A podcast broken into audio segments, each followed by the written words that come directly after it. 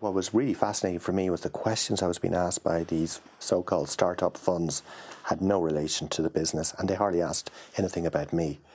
Because to me, it's all about the jockey. It's about do you have confidence in the person to actually deliver and have they a good track record? But I think uh, they were interested in tech, technology funds at that time and they weren't interested in something like. So I want to thank them for not investing because they don't own the companies. The Architects of Business on Joe in partnership with EY Entrepreneur of the Year, telling the inspirational stories behind Ireland's most successful entrepreneurs. Hello, and you're welcome back to a brand new season of the Architects of Business on Joe, in partnership with EY Entrepreneur of the Year. We are going to share the inspirational stories of Ireland's leading entrepreneurs. I'm Sonya Lennon, and in this episode, I'll be talking to PJ Rigney, the curious mind who created what is now deemed to be the best gin in the world Drumshanbo Gunpowder Gin. The Shed Distillery, which creates the gin, began life as recently as November 2013 and has grown this remarkable brand into a global force. But gin is just the beginning. I'm, I am a bit confused about whether to address you as PJ or Pat, but I'm going to choose to address you as Pat, and we'll come back to the other persona afterwards. Pat, tell us a little bit about your beginnings. Every great entrepreneur has a, a sort of an awakening and a moment where they realise that things aren't le- necessarily going to go the way they thought. So, your upbringing, your background, how did that play out? Well, my background, I guess, I was amongst a family of uh, five boys. And my dad was an entrepreneur in the poultry business and in the fish business. So I've always had a, a family business background. Um, and he was an accountant as well, was he? He, he was an accountant, but I'm not. And uh, I would, you know, but he was an accountant and an entrepreneur, and built a business from scratch down in the Midlands, raising uh, day-old poults for sale turkeys. Basically. And a great skill to have that accountancy at the backbone of a business empire. Yes, he was very much a numbers guy, and uh, but also very focused on the customer and delivering a very high quality product. So, so how, how did that impact you then, do you think, in terms of your choices going forward? Well, I ended up doing the BCom after school, and um, I knew very early on I didn't want to be an accountant and, and in that space. And I was very fortunate to get a role in in uh, Sharings Grants of Ireland in the drinks business back in the early 80s. And I was in the marketing end, which at that stage was, um, I guess, it wasn't nearly as sophisticated as it is today. So you were doing everything. But within that space, and then soon after in um, in Gilbey's and in Bailey's, I got involved in new brand development from a very early stage, and I absolutely loved it. I loved creating new brands, opening new markets, working with new people, creating new things.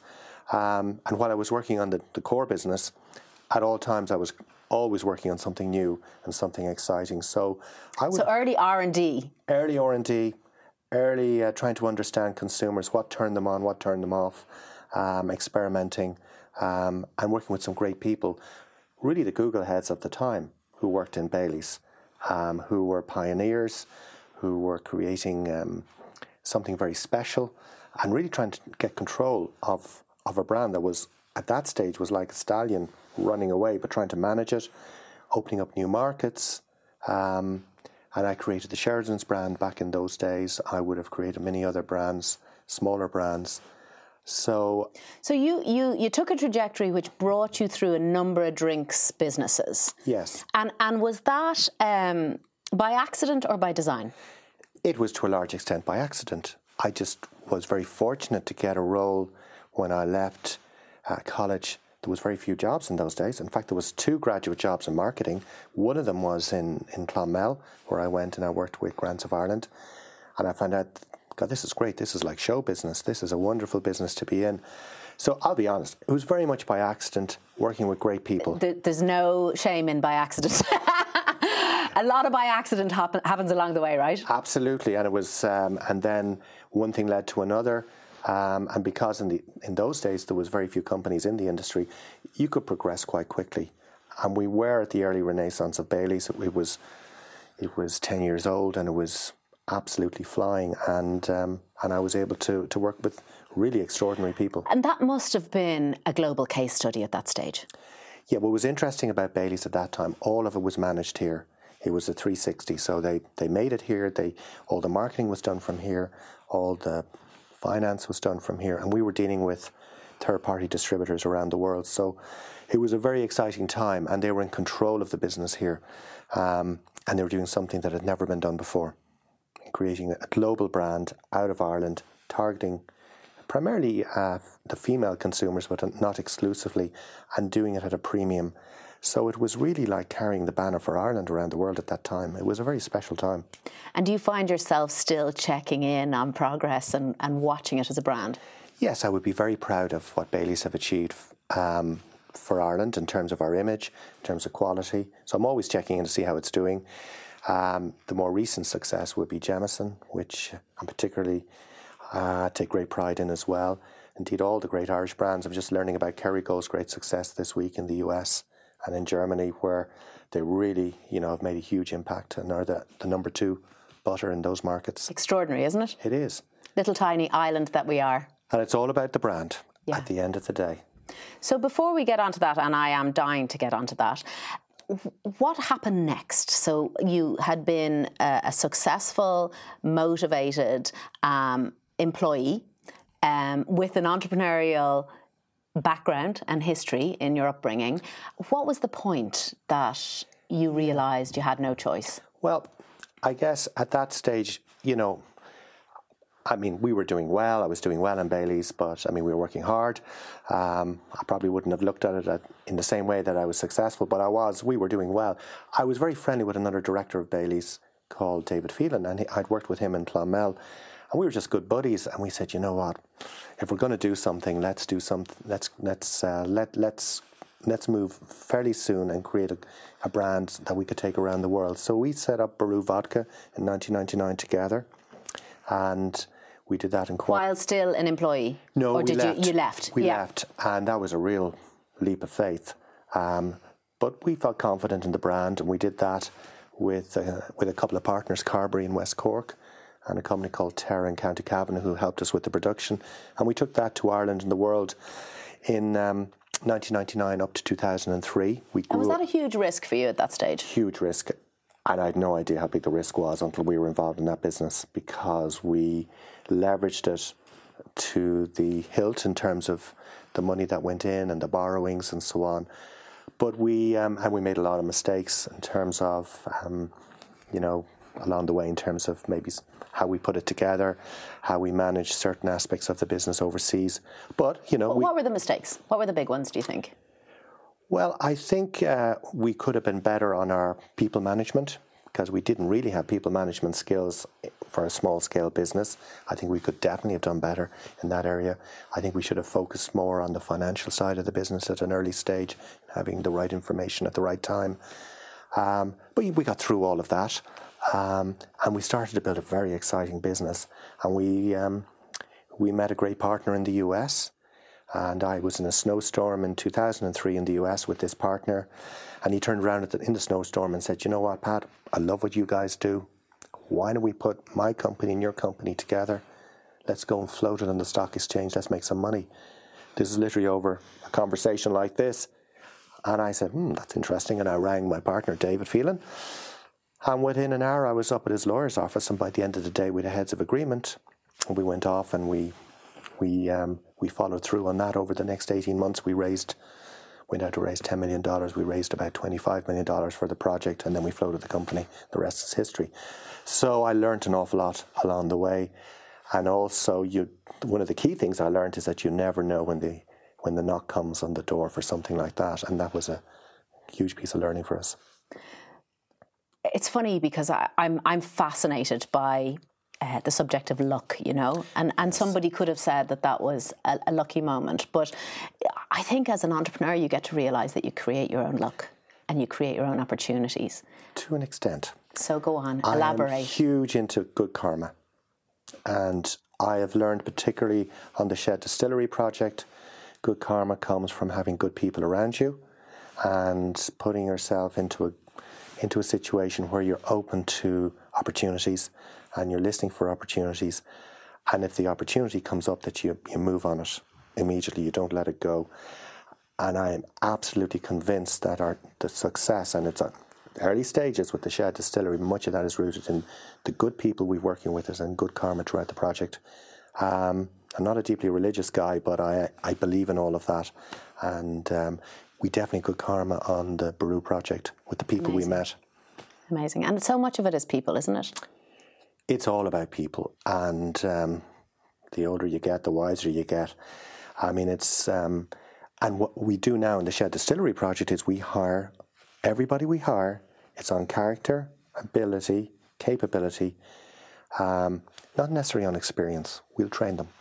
You Uh, can learn. They can learn. I'm dying to hear all about that. But come back to me for a second. We were at Boru Vodka. Yeah. So What happened next? So what happened next then? All of a sudden, you're a floated all- company. I'm, I'm out. Uh, well, I'm no longer. It's floated, and I exit at that stage. And then I, um, good karma. Um, I decide. Well, I'm not going to do one project anymore. I'm going to do several projects Portfolio entrepreneur. Because I suppose we were so leveraged and it was so scary with Boru. You know, it could have gone one way, it could have gone the other way, but thankfully it went the right way. So I was walking down the street very soon after, bumped into an old colleague of mine from Gilbey's, um, Bailey's, who was the top sales guy in the company. He said, I'm thinking of setting up a drinks company. I said, That's a great idea. For what? For distributing brands in Ireland. I said, Wow, I'd love to do that with you. And we set up Dalcassian Wines and Spirits in 2005. And today, on that company, which is managed by John Dillon, supported by me, we have about 40 employees and we have we distribute all sorts of wines and spirits across Ireland. So that was one project. Then I set up Fastnet Brands to help people develop their own brands, and I work both in Ireland and in Germany and overseas with folks on that. Then I invest. So with uh, uh, young companies, helping them to, to grow. funny enough, mainly established companies. Okay. Yeah, and I do a lot of work in Germany with the number two drinks com- or number three drinks company. Um, it's very interesting in Germany. They're very good at the functional work, but not necessarily good at the the emotional side. And then, then there's a gap, so I help them with all their branding. Um, I'm on the board of the Prince of Baden in Germany, the largest landowner, and I help him with all his succession planning, his business, and his brand. I'd say there's some good parties there. Yeah, funny enough, they're fairly low key operators. um, but it's interesting, you know. It's it's he didn't want somebody from Germany to help him. He wanted some, Interesting. he wanted somebody from outside. A remove. yes, and the Irish have a lot going for them in terms of communication. Some of our skills in terms of um, being able to work with people and communicate with them, and we, it's a good marriage. I also invested in Walsh Whiskey, which is another brand, so I'm a director and shareholder of that. And I'm very proud of Ovelle Pharmaceuticals, which is a skincare company led by Joanna Gardner. And I chair that and I've invested in that company as well. That's in skincare and they do some really good things. They're, um, they were established in 1934. They're one of the oldest companies in the country. That's amazing. So there you are. So let's let's. I'm going to draw out a little bit because we were starting to touch on it there about storytelling, um, and very much the work that you do uh, in Germany and and with your own brand. And and before we start to dive into um, Drumshanbo, uh, t- talk to me about storytelling in your own career trajectory because obviously coming from a marketing back- background you understand that but there is a piece around storytelling becoming um, almost a new art form in the marketplace right now Yes, I th- the whole storytelling thing, whether it's in food, drinks, cosmetics, or, or whatever, it's um, it's very much to the fore. As I think consumers become a lot more educated and interested in how brands are created, where they come from, who's behind them. Um, they're certainly looking for looking under the bonnet to see how it's made, how it's put together. Is it real? Is it honest? is it authentic is it authentic. But they're also looking for excitement, and they they want to be taken away.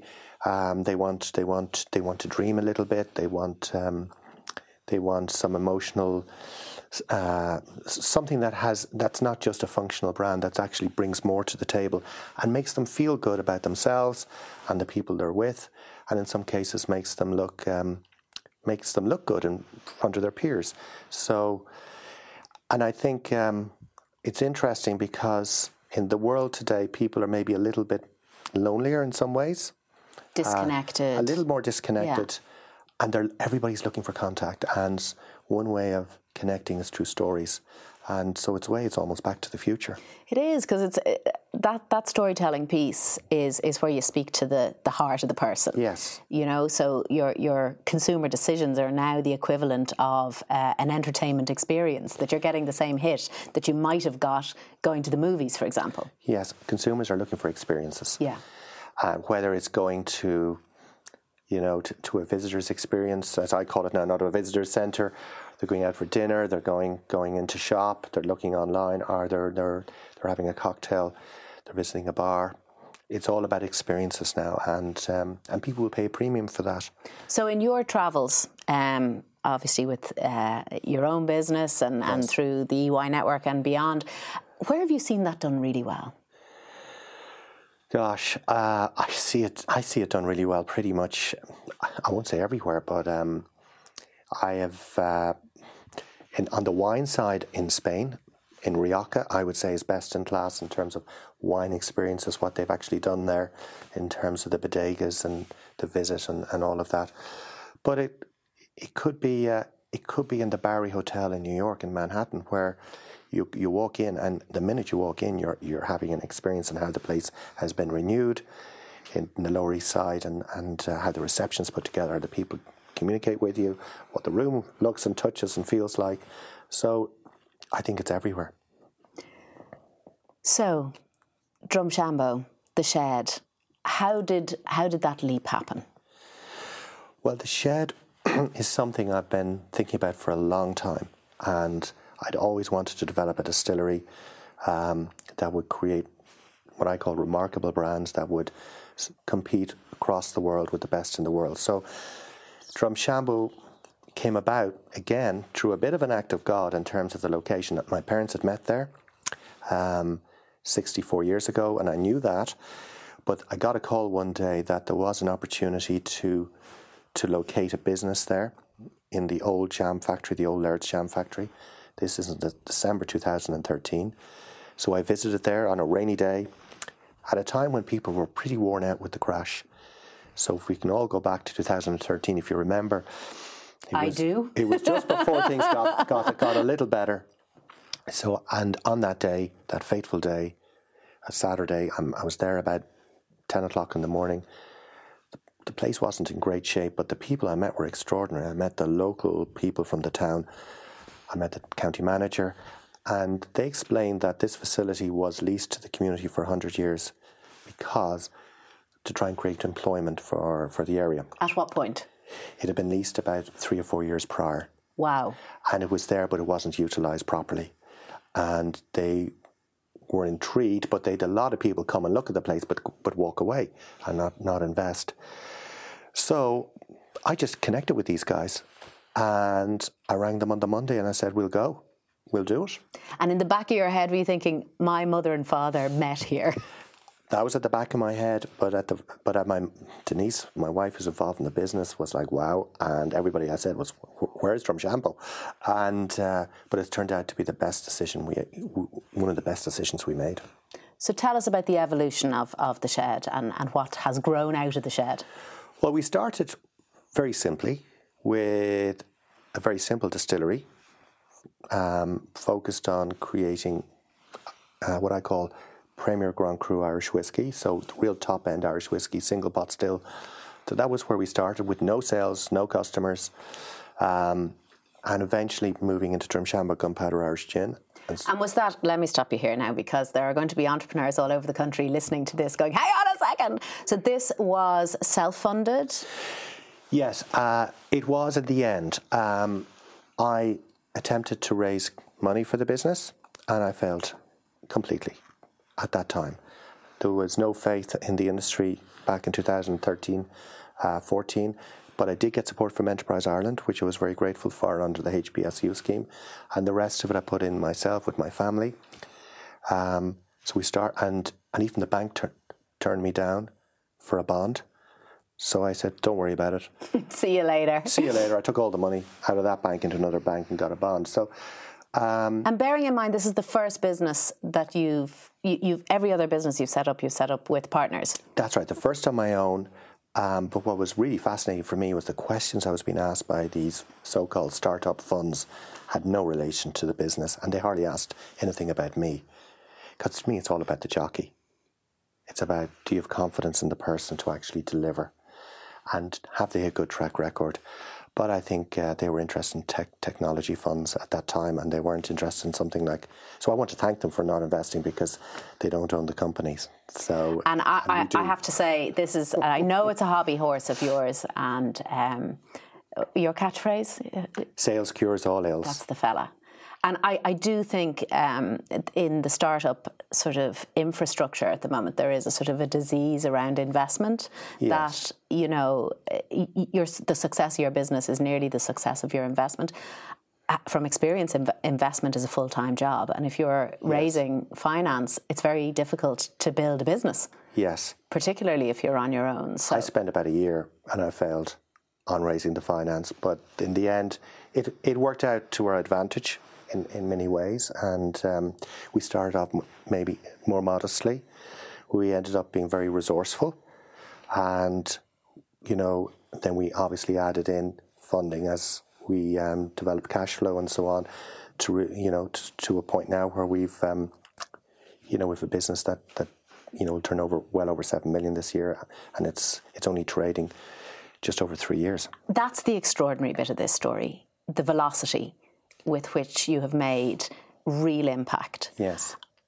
But before we get on to that, I just want to talk a little bit about the setup because sure. you spent a year fundraising, it didn't work. Yes. You went anyway. Yes. You grew with stealth and bootstrapped this business.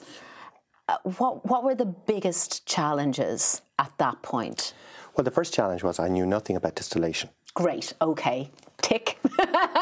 So that's a bit of an issue. A little uh, bit. So I had to learn all of that. And I was very fortunate.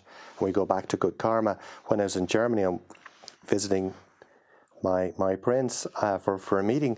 And I woke up one morning in the pension I was staying, and there was an unusual smell in my bedroom. And I went downstairs, and underneath my bedroom, the owner of the house, who was probably about 85 years of age, was distilling. And when I was being collected, I just mentioned this, and he said, "Wow, they make those stills ten kilometers from here in Markdorf, which is in the in the south of Germany. Do you want to go?" And I did, and I said, "Love to." So we went later that day, and I met a guy called Volker Dietrich, and he actually designed our distillery and built the whole thing. So I had somebody that was world class that helped us, plus a distiller then who joined us from the US. From the US. Because we had no expertise. We're the first distillery in Connacht in over 101 years when we opened. So we had to start with him and train the team. We now have 30 in total, but we train them one by one. And where did he get displaced from to come and live in Drumshanbo in County Leitrim? Well, he had worked in another distillery in Ireland and okay. had left and was going to head back to the US. And I just happened to find out about him and uh, met him. And he married a girl from Sligo, which was pretty handy. That's handy for everybody. That's very handy. and now he and lovely for the girl from Sligo, I'm sure. Lovely for the girl from Sligo, and we're thrilled to have him. His name is Brian Taft, and he's a rock star as far as we're concerned. Because not alone is he a great distiller, but he's a wonderful teacher. So he's managed to teach all these folks in the art of distillation, bottling, packing, so on and so forth. Nearly everybody at the distillery was unemployed. Some so talk to me about that and talk to me about the values that you look for because we, we touched on that already earlier and I didn't want to get into it because it feels like it belongs in this part of the story. Yeah. Well, I mean, the, the, you know, we, we are part of the community up there and it, for us to be successful we need to work very closely with the community. So one by one, people started to join us, and what was really interesting, they were unemployed for different periods of time, some up to eight years, five years. Um, but what's extraordinary is how quickly they learned the skills and how they've all retrained, how they all have excelled, and how they're all making a wonderful contribution. And it's something that I probably didn't expect, nor my wife, nor uh, John Dillon, who's another director of ours. Um, it's probably the second impact. We, we did no idea this would happen. So they're incredibly resourceful in that part of the country. And maybe folks who have been out of work for a while are even more resourceful. We have these two who've never worked ever, ever, ever, ever, ever, and they're now working and they're highly productive. Um, yeah, and it's been it's been a huge success and it's part of our DNA now. And it creates real social impact. It does. Huge social impact. I also have a, an extraordinary sales and marketing team of folks who are um, out of college, um, maybe didn't make it into the big top companies. Um, I call them the Spitfire pilots because they're only up in, you know, in the Second World War, you had mm-hmm. six weeks of training and mm-hmm. you flew. These are young, uh, great attitude, great energy, um, working now at a very, very senior level in our company, um, taking our brand to the four corners of the world. Um, but the most important thing is their courage and their attitude. I'll train them or we'll train them. Um, and that's been another huge piece of learning. So while the college degrees are all very important and very helpful and masters and really what you want is the right attitude and courage and approach. And you can mould that. You can mould it. So remind us what are the things you look for in your employees? I think the most, well, first, well, we're looking for a good attitude. People who will work together, who are flexible, who are resourceful, who have a good work ethic, hardworking, and after a good character. And after that, we train them. It's funny because one of the pervasive issues of business in our time is culture. Yes, yes. We had the opportunity to create a culture from zero.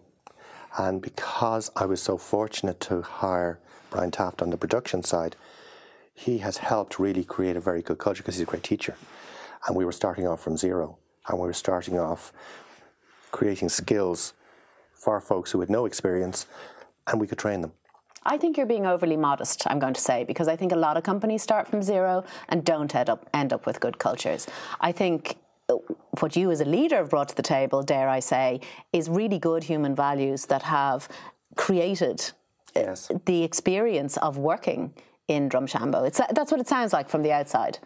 Yeah, I mean, yeah, yeah you're probably right. I'm we, making you we, blush we, now, am I, Pat? we tend to, we tend to keep a yeah, where we we tend to just stay very. I mean, working in Leitrim, they tend to be low key operators. Yes. And um, none of your guff. No, they don't take too much guff, and. Um, yeah, I mean, it's interesting that you say that because we had the Whole Foods buyer over from the US um, recently, you know, who are now bought by Amazon.com, and she visited the distillery and she said, This is the most emotional, incredible distillery I've ever visited. And by the way, you're way too modest, you guys. I said, Well, that's Ireland. She said, That's I don't. our thing. She said, I don't care. You're way too modest. You need to, you need to blow your trumpet a bit more. But um, we, we tend to keep a low profile.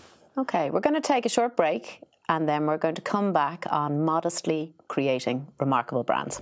The Architects of Business on Joe, in partnership with EY Entrepreneur of the Year, telling the inspirational stories behind Ireland's most successful entrepreneurs. So we promised we'd come back with your great topic, building remarkable brands. So I know that this is um, something that you talk about a lot. And I suppose, given the accolades, and uh, am I right in thinking best gin in the world at the Gin Oscars in New York? Well, they, there's there's there's these Oscars in New York. Yes. You don't enter it. Right. You're not allowed to enter. There's 22,500 brands that they look at and they choose five brands every year. And we're one of the five, and it's voted by up to 400,000 folks on this platform called Flaviar.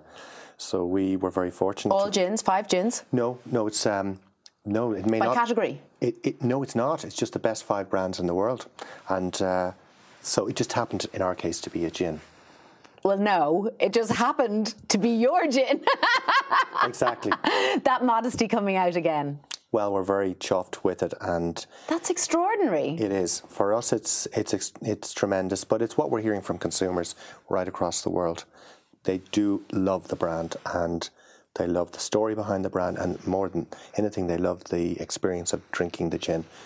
And isn't that everything? Because if, if if the product doesn't stand up to the story, yeah, you, in fact, you, your pro- your product has to exceed the story, and, and we've, we've tried to do it. Drumshanbo Gunpowder Irish gin is exceed in terms of the delivery. It's distilled with Oriental botanicals and gunpowder tea.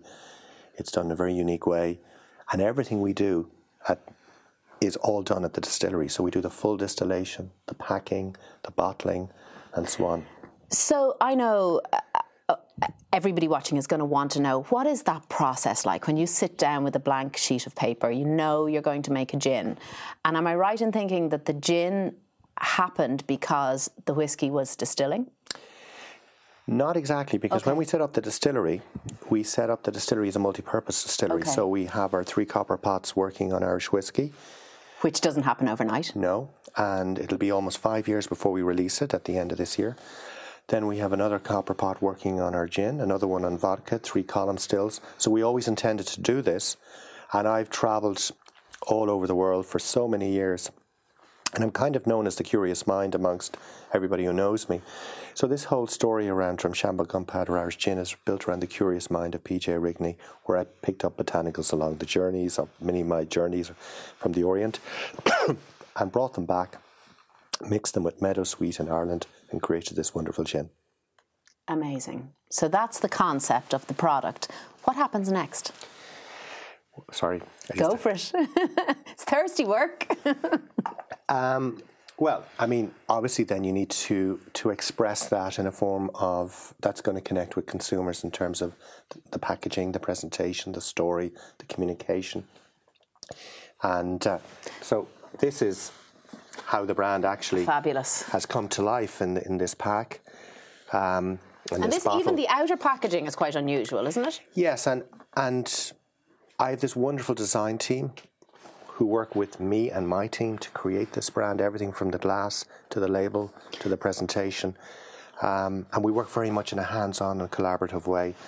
I also had the support of Bord Bia on the Thinking House on this project as well, so they helped me on the consumer insights. So we will have um, listeners who don't have the benefit of visuals here. So describe the packaging for us. Well, the, the primary pack is this this blue bottle with uh, with um, with a very tactile effect, white label with um, soft blue emboss with uh, jackalope at the, the centre of it. Some Chinese writing on the, the right side here, which means gunpowder tea, which is um, it's known as Drumshanbo gunpowder Irish gin. So one of the key ingredients is gunpowder tea. I have to ask you about the jackalope.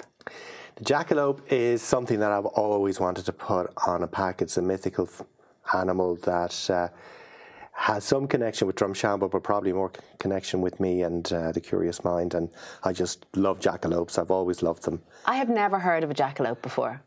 Yeah, well, they're they're pretty f- famous in the US, but um, this is the first one ever to arrive in in Drumshanbo. And the bottle is then surrounded by sort of a, a quite an unusual outer cardboard shell with the, the top of the bottle exposed. Yeah, and and and and at even even the the glass is cosmetic glass, so it's the very high, highest quality glass. Our cork is um, made of wood with uh, with a brass deboss. So everything that we do with the brand is very high quality, very tactile, very touchy, very feely, and really. You start to experience the brand once you see it, once you touch it, and then obviously once you drink it, then you get the full experience. And so, presumably, you taste tested and you uh, did competitor analysis. And were you? Uh, this is a terrible question to ask in one way, but were you able to put your hand on your heart and say this is the best tasting gin? I think so. And with our tremendous distiller, we actually made a couple of significant changes in terms of how it's actually distilled in order to do that. So, first of all, we have a unique still that is dedicated to gin. It doesn't distill anything else. And would that be an unusual thing? It would be yes. Okay. Yeah. Um, we do. We also distill everything ourselves. So everything that goes into the bottle goes through our still. We have a vapor basket on the side, where we only use fresh citrus. We take the cut of the gin. At a, at a, it's a very tight cut. I won't give it all away, but it's a very tight cut. I'm going home to make it now at this Yeah. stage, Pat. So that's at the alcohol level. So, um, and then we rest for 21 days. And then we do a very light cold filtration. So we leave the I'm essential sure it's more a case of the alcohol resting than you resting, I can imagine. But Well, we don't rest too much. but um, and then you get this wonderful experience. is the smell fantastic in the facility? It the smell is fantastic. Yes, it absolutely smells, and the, and the botanicals smell wonderful. So you've created this remarkable gr- brand. It tastes wonderful. It looks world class. What is that connection point then with the customer? What what what brings closure on the sale? Well, I guess I mean when we put this together, I had no idea that the brand would resonate so well with consumers around the world, or indeed the gatekeepers who you have to get past to get to the consumer. Um, I, when we did the designs and we did the work, and I work, by the way, directly with the design team. I don't work through a middle person, so I work directly with them. And, and is the design team in house? No, it's an agency. yes, and they're based on the island of Ireland. All our photography, all our design is done here with this amazing team. Um, so we have this, what I call a kind of a, just an interaction that's very unique. Um, we do, I have a vision, but, and I'm a very visual guy, but at the end of the day, there's a lot of trial and error. I also would have a team in Dalcassian Wines and Spirits with John Dillon where we'd, I would stress test ideas and visuals with them and my own team. And is that a focus group situation? Not necessarily, no. Not for that, because I don't think focus groups are right for design. This would be what do you think? Am okay. I in the right tracks? And, you know, and then at the end of the day, I have to make a decision. This is what we're going to do. This is how we're going to do it. And um, so there's a huge leap of faith in this. And if you actually not look, the first time, not for the first time. if you look at a lot of what we've done, if you look at this pack and you look at a lot of what we've done in, with Sausage Tree, Pure Irish Vodka, and other stuff, it actually doesn't stack up. So, so technically, a, analytically, you can't make a science out of this. No, there's a huge art in this. Um, there's a science in terms of process, but at the end of the day, some of the elements we brought together don't normally sit together. Um, and you're looking for that connection, you're looking for that X factor. And so you have to trust your instinct, you have to trust your gut. Um, if we put something like this through the normal process, it wouldn't look anything like this. It'd all be all very proper and very everything in the right and, place. And possibly a little more boring. A lot more boring. And one of the things we're picking up from consumers is that while they like, they want to know that, that our brand is made the right way, and we do it they want some excitement and they want a story and they want they want the emotion and they want to know that there's a curious mind who's traveled all over the world and has done all of these amazing things and they they, they love that. And we take great pride in the fact that and my team take great pride in the fact that it's been embraced by so many people in Ireland. But and also overseas. And in terms of, uh, I, I, love that tension between the gatekeepers and the consumer yes. for a business, you know, because regardless of your sector, if you are consumer facing, that exists because somebody always holds the keys to the kingdom in terms right. of whether it's broadcasting or whether it's the supermarket shelf. Did you find yourself in situations where the consumer had a voice to the gatekeeper? Well, I give you, there's been a couple of interesting things that happened that were kind of early on that kind of made me sit up. Um, one was the target buyer in the US. Um, he he was presented with the brand. He, he said, "This is very good," um, and I, apparently took it home and showed his wife the brand, and she said, "This is amazing." So he comes back in and he he goes from one store to 200 stores pretty much immediately because he he saw an immediate reaction, and obviously people around the um, around the, the, the target office had the same same feeling. So. What's interesting about this brand is that it just seems to connect with people from all sorts of backgrounds, whether they all sorts of nationalities, and I'm big into the first two or three seconds. Do people get it? Do they connect? Because if they don't, you've got to spend a lot of money to get them to connect, and we don't have that, those resources. We're I have I have to go back to the logistical nightmare in my head now because I, I'm thinking one store to 200 target stores in a US market. What sort of pressure does that put on the business? Um, well, it sounds like a lot, but it's it's it's and it is a lot, and we're delighted to have it. But it's we're well able to cope with that because. Okay we just hire more people um, and we we do it in a very um, yeah organized way. So the facility can flex to meet demand. Yeah, we're very flexible. That's one of the great things about the team. Very flexible, and you know we've added a lot of people, a lot of facilities. We put in a proper bottling facility. So yeah, we're able to go with the flow um, so far. But you know, we don't take anything for granted. And while you know we we're doing well and we're growing the business, I'm I sleep with one eye open. So because you never know what's around the That's corner. for sure. That's for sure. And I suppose that flexibility is almost a symptom of resourcefulness. Yes, I mean one of the things that I've learned on this project is some of our greatest successes in terms of activation of the brand or communication of the brand have cost us the least amount of money, and it's about having great resourcefulness around how we communicate the brand. And in fact, consumers today do not want to be overly marketed to. They want to find the brand for themselves, and you need to help them find the brand for And themselves communicate appropriately. and communicate appropriately. Our team at the distillery have done extraordinary things in terms of maybe repairing a machine or, or moving things around. They do lean them uh, themselves. Um, they have their own lean system. Um, we I was going to ask you that. It sounds like lean is really embedded in the way you operate. It, it is without formally doing it, and that's Yeah. down to the culture led by our distiller. And the same with our sales and marketing team, both in the shed and Dalcassian. They are very um, flexible, um, sharing tasks, um, working together, um, and that's something that's going that's critical to our DNA. The key thing now is to maintain that. And it's not only critical to your DNA, it's critical to your success because you are in competition with behemoths, like monsters. Yes. I think you call them the gorillas. Well, there's we're, we're in competition with very large companies, that's for sure, and you know we are really pushing into the export market now, and that's that's where we see great opportunities. You know, in North America, continental Europe, we've just got a listing in Hong Kong Airport, uh, which we're very proud of. Um, Sydney, so but we're up against very large companies, so we need to be nimble, highly innovative.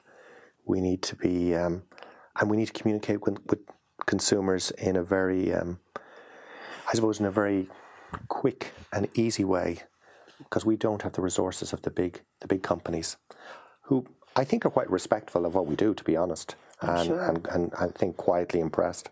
So you are at a sort of a, a, pivot point of the company now where you're looking at a, a much higher rate of growth. What are the challenges that you uh, can see or foresee coming down the line? I think the challenges for us is to the first thing is to ensure that we deliver the, the brand experience for our consumers, our loyal consumers in Ireland and across the world, that we continue to excite them and surprise them. That's number one because that drives everything. I think the second challenge is is as we grow our team to maintain our culture, um, maintain the DNA, and pass that through the organisation. And I'm working very hard on that. And then obviously on the on the production side to make sure that we, as we expand, that we we don't over expand and just try and you know keep keep keep it keep it going in the right way. Um, and uh, so they're probably the key challenges. How valuable then as a network is the EY Entrepreneur of the Year family, as it's been called? Well, it's for me. I mean, I'm I'm a new member of the the network, and, I was congratulations. Thank you very much. I was nominated last year, and honestly, when I was nominated, we were so busy with the project, I I didn't know very much about the EY program, and when I went on the the retreat, I was and met all the people involved. I was blown away with. Really, for the first time in a long time, I was meeting people like me. I didn't think they existed Your tribe. my tribe, and it was it was tremendous. It was very refreshing. Um, it was all it was, it was an extraordinary experience to be on the program for the year. I'm very excited about it this year, being involved with the program. But for me, it's it's actually connecting with people who are similar to, to me. Um, it's a relief that there are other people like that out there, and and listen, it's we, we, we benefit from each other uh, in so many ways. I was on the EY Energizer, um, picked up loads of new ideas. On the retreat, I picked up several ideas which I've implemented in the business. Um, you know, Because if you're in the right network, the answers are in the room. the answers are in the room. Yes, they are in the room. Uh, but sometimes it's a lot of it's just it's almost like a, a head cleanser just to go and spend time with these folks. Yeah. And you just feel well. Actually, at the end of the day, you know what? I'm actually doing okay. Because I'm just listening to somebody else's horror story or whatever. and uh, The horror stories are nearly more inspiring than the success there's, stories. there's no shortage of them. And so you have um, very soon, I believe, you're opening a new visitor experience. Is that right? We actually start to we start to build um, the week after next. So we will build what we hope will be a really fantastic visitors experience in the hidden heartlands um, of Drumshanbo. And we Is this an official title? no, I think it is now. it is now. the Hidden Heartlands. You heard it here first. Brilliant. yeah, and we'll open it this time next year. Amazing. And we'll another have twenty one- people hopefully on the payroll. That's fantastic. Please God. I have one final question for you. Why is your business successful? My business is successful, my God, I think there's no the core of the success is the people that I've built around the business, my wife, my family, John Dillon on the Dalcassian side. These were these were remarkable people with good karma, and you bring that together, and uh, nothing can stop you. Pat, remarkable people, remarkable brand. Thank you so much. Thank you very much. It's been my pleasure. Thank you. For listening to Joe's Architects of Business in partnership with EY Entrepreneur of the Year. Thanks to all the team here at Maximum Studios and to my guest, Pat Rigney. If you haven't already done so, please do subscribe to the show to get a brand new episode for free into your feed every fortnight. I'm Sonya Lennon. Take care and we'll talk soon. The Architects of Business on Joe, in partnership with EY Entrepreneur of the Year, telling the inspirational stories behind Ireland's most successful entrepreneurs.